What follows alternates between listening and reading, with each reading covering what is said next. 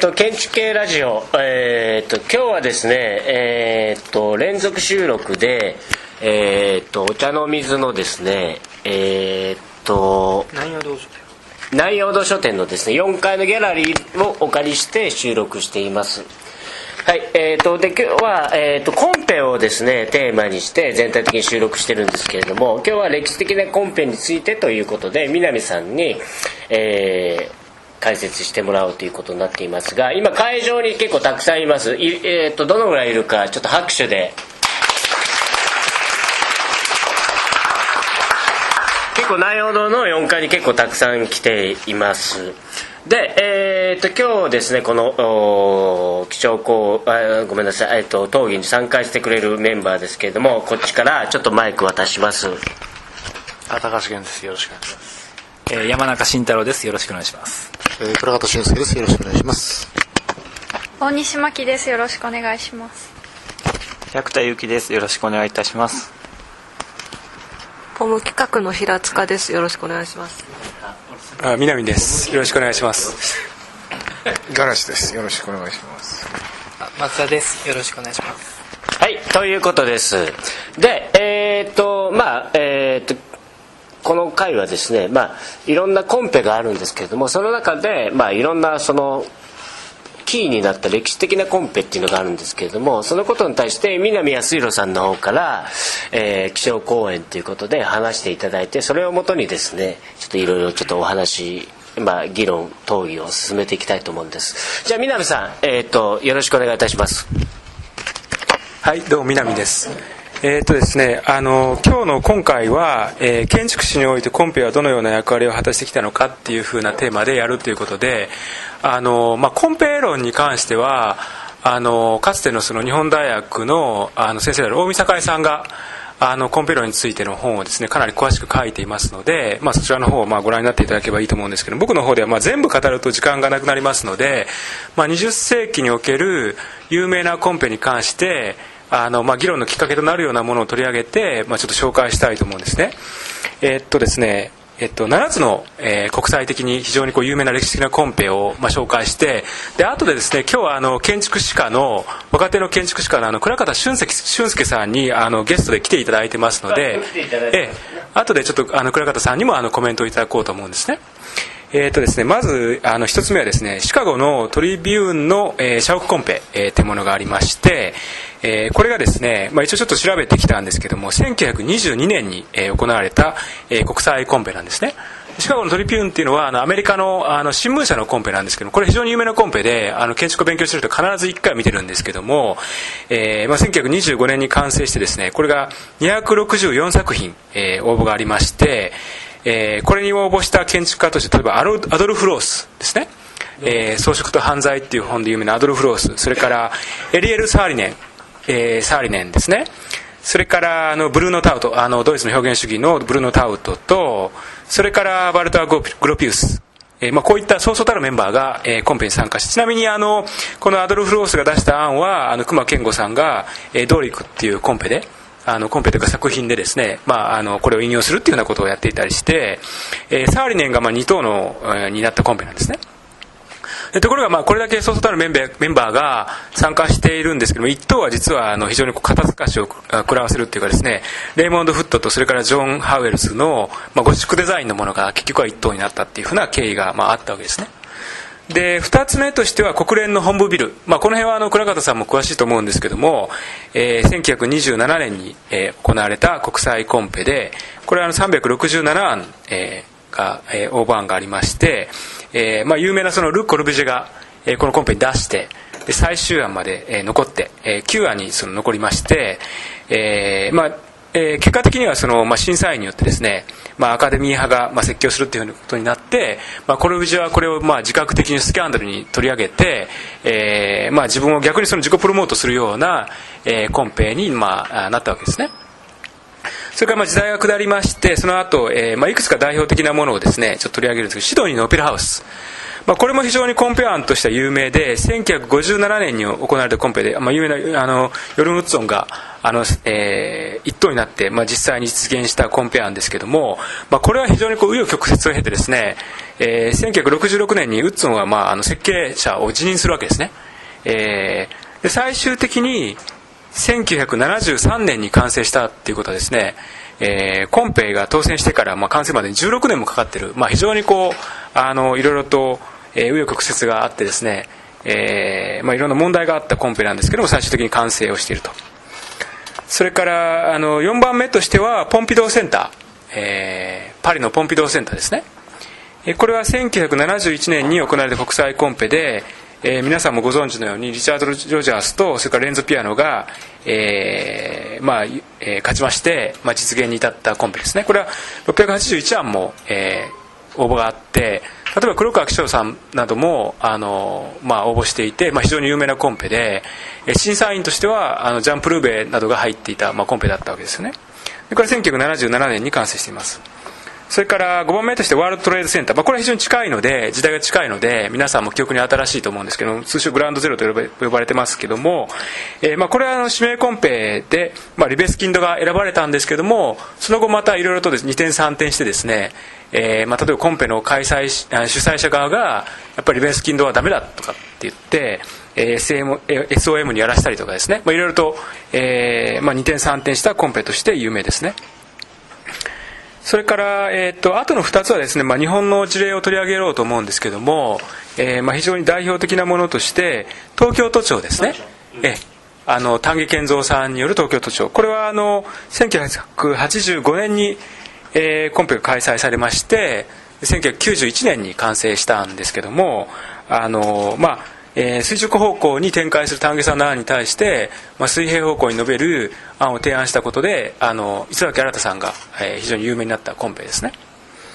それから最後にですねあの、まあ、京都駅を一応、まあ、あの僕原先生の師匠なので取り上げておきたいと思うんですけども、えー、っとこれはあの1991年にコンペがありまして1997年に完成したということ。ちょうど僕はあのこの頃今あの山中慎太郎さんがいますけどもこの頃ちょっと僕は原研に研究室入ってですねあの微妙にギリギリかぶってるぐらいであの山中慎太郎さんは多分あのコンペのですね当時学生でコンペあの手伝ってたと思うんですけどもえー、っとベルナルド・シュミットそれからジェームス・スターリングそれからピーター・ブスマンと、えー、日本人としては池原義郎黒川紀章安藤忠雄さんが参加していた指名コンペで、えー、原宏さんがあの一等になって1997年に完成しました。僕としてはそれに関連で、はい、えっ、ー、と第8番目で関連ですけど、京都市コンサートホールっていうのはまあ入れてほしかったなと、はいはい、いうふうに思います、はい、あれはなんか石井和弘さんが探してるんですね、僕が、はい。えーと、石井和弘さんの事務所に入って一番最初に携わった仕事です、なるほど。はい。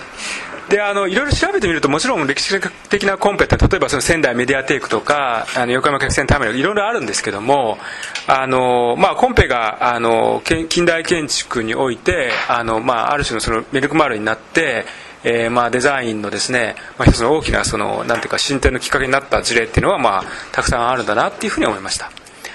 それであの、まあ、今回あの、えー、っと倉方俊介さんにですね、まあ、来ていただいて倉方さんはですねあのルッコ・ルビジェであるとか、まあ、吉坂隆正さんについての、まあ、著書もまあ書かれているんですけども、まあ、近代建築史っていうその、まあ、ご専門からご覧になってですね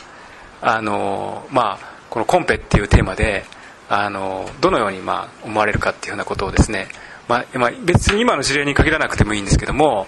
まあ、何かコメントをいただければと思うんですけども倉方さんいかがでしょうか？難しいですね。あのコンペをね大見栄先生がこうやっててやっぱりその戦後の日本近代建築の中でコンペって非常に大きな意味を持っていてでそれが70年ぐらいまでこう続くわけですよね。要するにあの箱根の、えーと、国際観光センターですか。あのコンペが一番最後にあって、まあ、それまではすごくコンペの季節で要するにその国立劇場ですとか最高裁判所ですとかいわゆるまあさすがに国会議事堂はないですけど、まあ、最高裁判所なんていうのはそれに準じるような要するに国の何か、えー、その、えー、国を表現するものっていうのをコンペで、まあ、作る。っていうふうな明治以来の一つの理想があの時になんとなく実現したっていうことがあってでも国際観光センターがあれはそのなんか最後の仕上げというかあれ前川さんが審査委員長をやってでそれで白井誠一さんを前川さんが引き込んで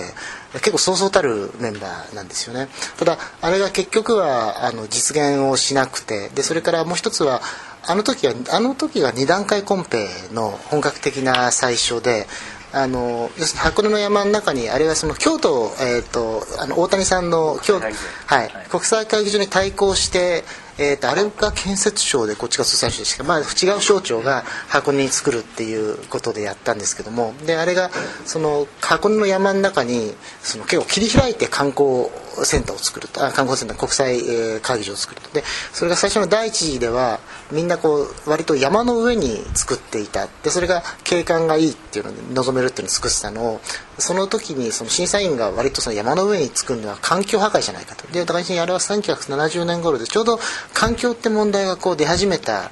頃なわけでそれまではコンペってのは白紙の上に何か新しいのを建てるっていうのが、まあ、今に続くような環境って問題がある意味で出始めていてでそれが山の上に作って、えー、やるって案が多かったんですけどもそれがいかないんじゃないかって審査員の票が出ると次の2段階コンペあの1位で選ばれた人が2段階の 2, あの2次目になるとみんなこう山の下に降りてくるっていう。でそれをすごい伊藤定治さんなんか皮肉って書いててで結局はあれが流れていってでそれからしばらくあの造石九州なら名護市庁舎まであのコンペっていうのがある意味でこう空白期になってで名護市庁舎がこう出てくる。でなんかちょうどまあ今日南陽堂なんでなんかうちあさったらですねちょっと古本が出てきて建築知識の1978年の9月号戦後コンペ覚書って結構これ面白くてですねあの結構いろんな何年の何月号ですか、えー、知識のですね1978年の9月号ですね。でこれが面白いのはちょうどその、えーと、ゾウの名護州社のコンペの直前なんですね。だから要するにその、えーと、空白期が8年9年続いてその時に出された本なのでなんかそのねいろんな鬱憤とかあの宮脇真由美さんが結構なんか辛辣なことをあの書いていてなんかあのそあのなんだろうあのどっかの組織事務所のあの H 氏はあのダブルコアのプランになるとあのみんなそのダブルコアのつまり昔から伊藤忠太の昔からその審査員を見てみんな応募すると。ただそれが功を奏する時と功を奏さない時があってその大手設計事務所の H 氏はあの自分のようなダブルコアのプランがあると間違いなく落とすっていうまあ、林修さんですよね。そういうの宮脇さんが返したりして結構面白いんですけども。でそれでコンペの空白期があって名護市場者になるという話はよく言われるんですけども。ただ今の南さんの話を聞いてて思ったのはその結局この後のコンペ誌の話っていうのはないんですよね。要するに大見さんの話って、まあ、もちろん都庁の話とか後で書いてますけどもなんかなんとなくこの延長で書いてるだけでなんかこうバブル期コンペっていうのは一つあるかなと思いますだから要するにそのあの東京の都庁舎とか京都駅とかいわゆるああいった代表的なバブル期ですね。ああいった代表的なものをコンペでやるっていうのは今だとちょっと考えられないというかだから一つあの時にバブル期コンペでこう盛り上がったものがなんか何を残したのかみたいのは一つ考えておく必要があるか、まあ、コンペじゃないコンペじゃないですけどあのやっぱり石井和弘さんでいうとあの、えーと、要するにあの都市博、はい、あの時の「1」って書いたあの茶室があったじゃないですか。はいあれちょっと1万人。の茶室万人の茶室僕もあれなんかもう一回手伝いに行った覚えがなきにしもあらずなんですけど。そうなんですね、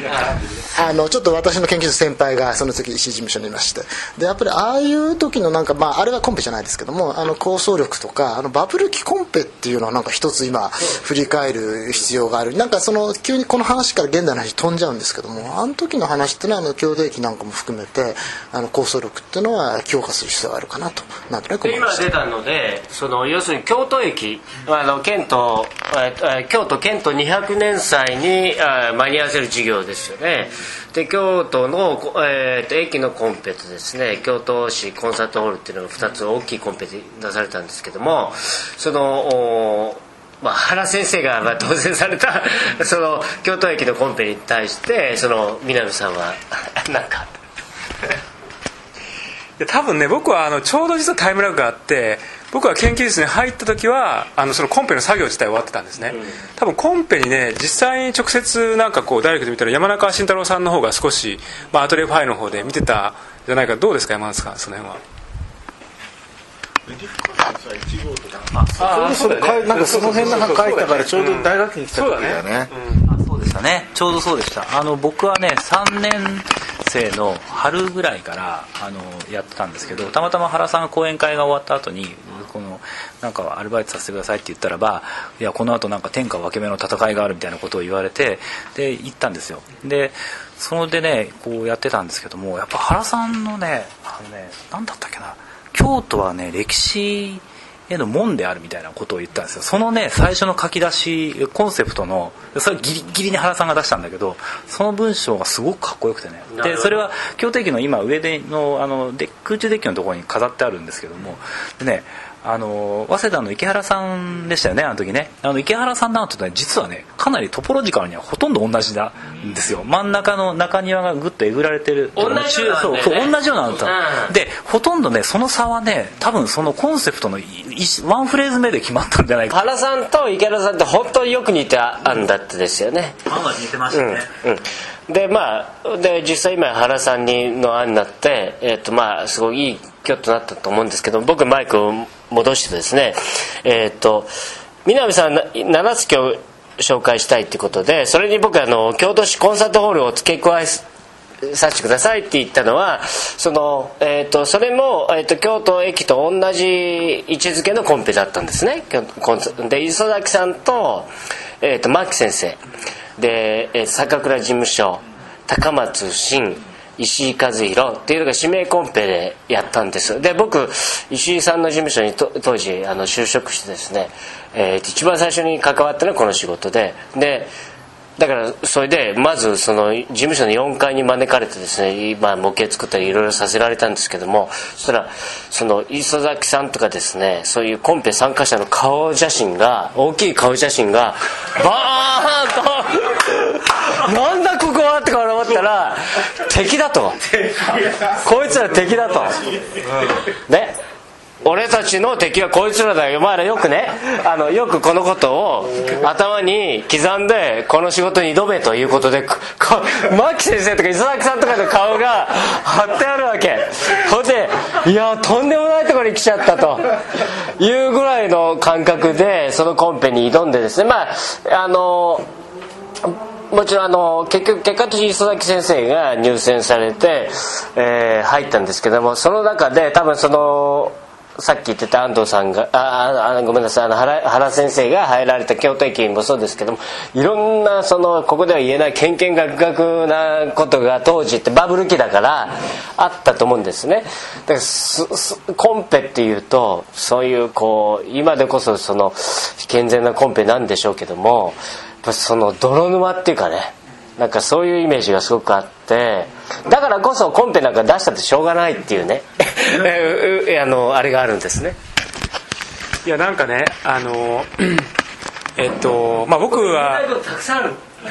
あの、まあ、研究室にずっといて、まあ、アトリエファイにも時々、まあ、あの行ってて、まあ、山中さんもねその当時当時あの、まあ、五十嵐さんとかと一緒にエレフィカルやってたから、まあ、よく見てるんですけどやっぱりあの原宏さん僕は今でも本当に一番怖いのはやっぱ原先生なんですね。もう他の人は誰も怖くないんだけど原先生だけ怖いんですけど いややっぱり自分の師匠だからでやっぱりあのもう本当命がけでコンペにやってるっていうこうもう本当にボロボロになるまでこう頑張ってこう最後のこう思考の一滴を絞り出してコンペに臨むっていう感じが常にこうあってであのコンペの時はあのさっき山中さんも話してましたけど、まあ、池原義郎さんの案と確かにこう形式的には似てたんですけど、ね。概念の見立て方が全然違ってて断面が似てますよね。うん、そうなんですけどその地理学的コンコースっていうね言葉を出した時にそれが一気にせんあの審査員の心を掴んだんですよね。全員がその言葉にこうこうしびれちゃってあの、まあ、それが結構こう大きかったっていうのがこうあると思うんですけど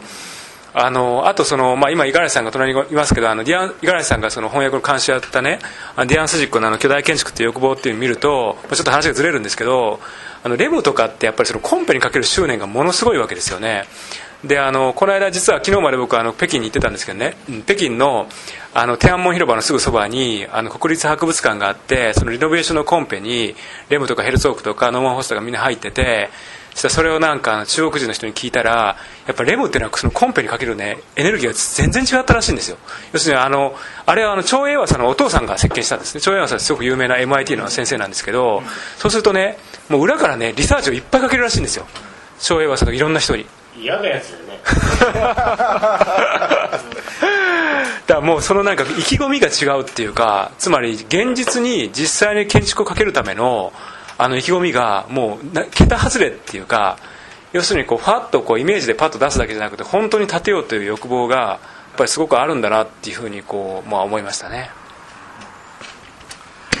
あのさっきあの山中さんからですね非常にこのコンペっていうのはこう、まあ、そのプレゼンの場でも勝負が始まっててこういろんなまた戦略というかですね方法がだからまあエネルギーをかけるのはそうなんですけどもまたそれがどこにエネルギーをかけるかっていうのが結構この師匠と弟子の間で受け継がれたりとかその辺りが多分面白いんじゃないかなと思ってあの某菊竹事務所の、えー、と出た有名建築家の人が話したんですけど菊竹さんっていうのはこうあのまあ、指名コンペなんかだと他にこう何人かいるわけじゃないですか。そうすると署内であの「お前は林庄司になりきれ」とか「お前は誰々になりきれ」って言ってチームを作ってこうなりきり案を作るらしいんですよ。シングルコアとかダブルコアとか。でそれで作ってこうマス取り表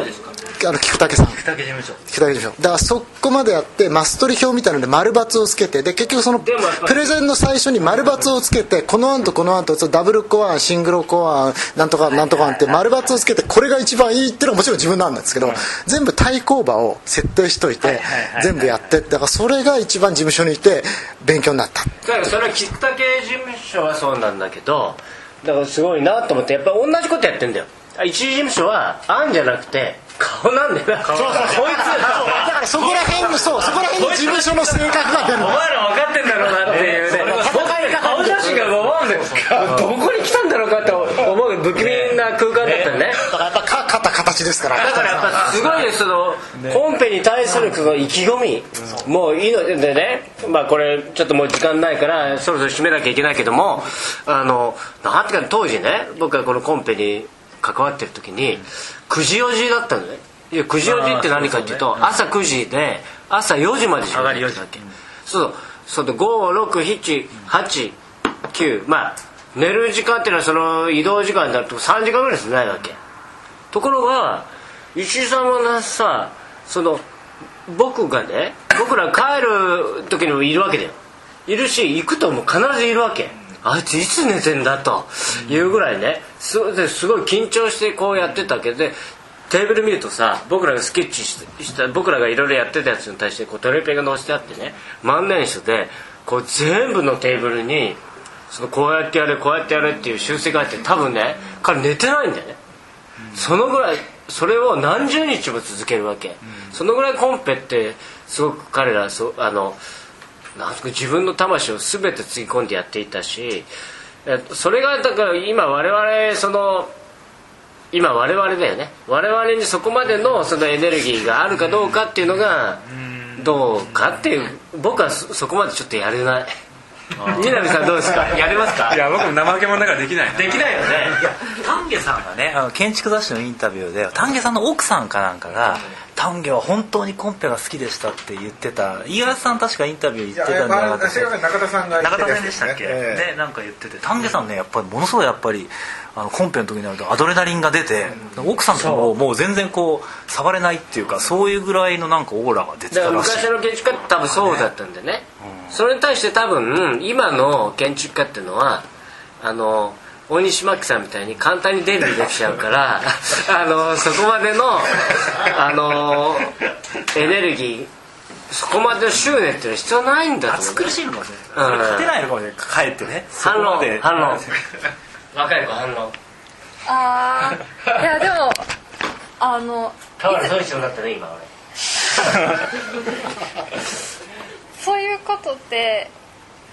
絶対言われるんですよね若い人って。だから反論反論。でも見てろよって思ってます。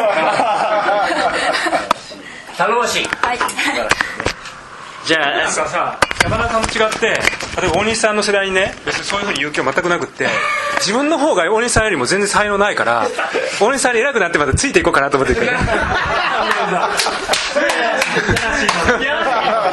裏切り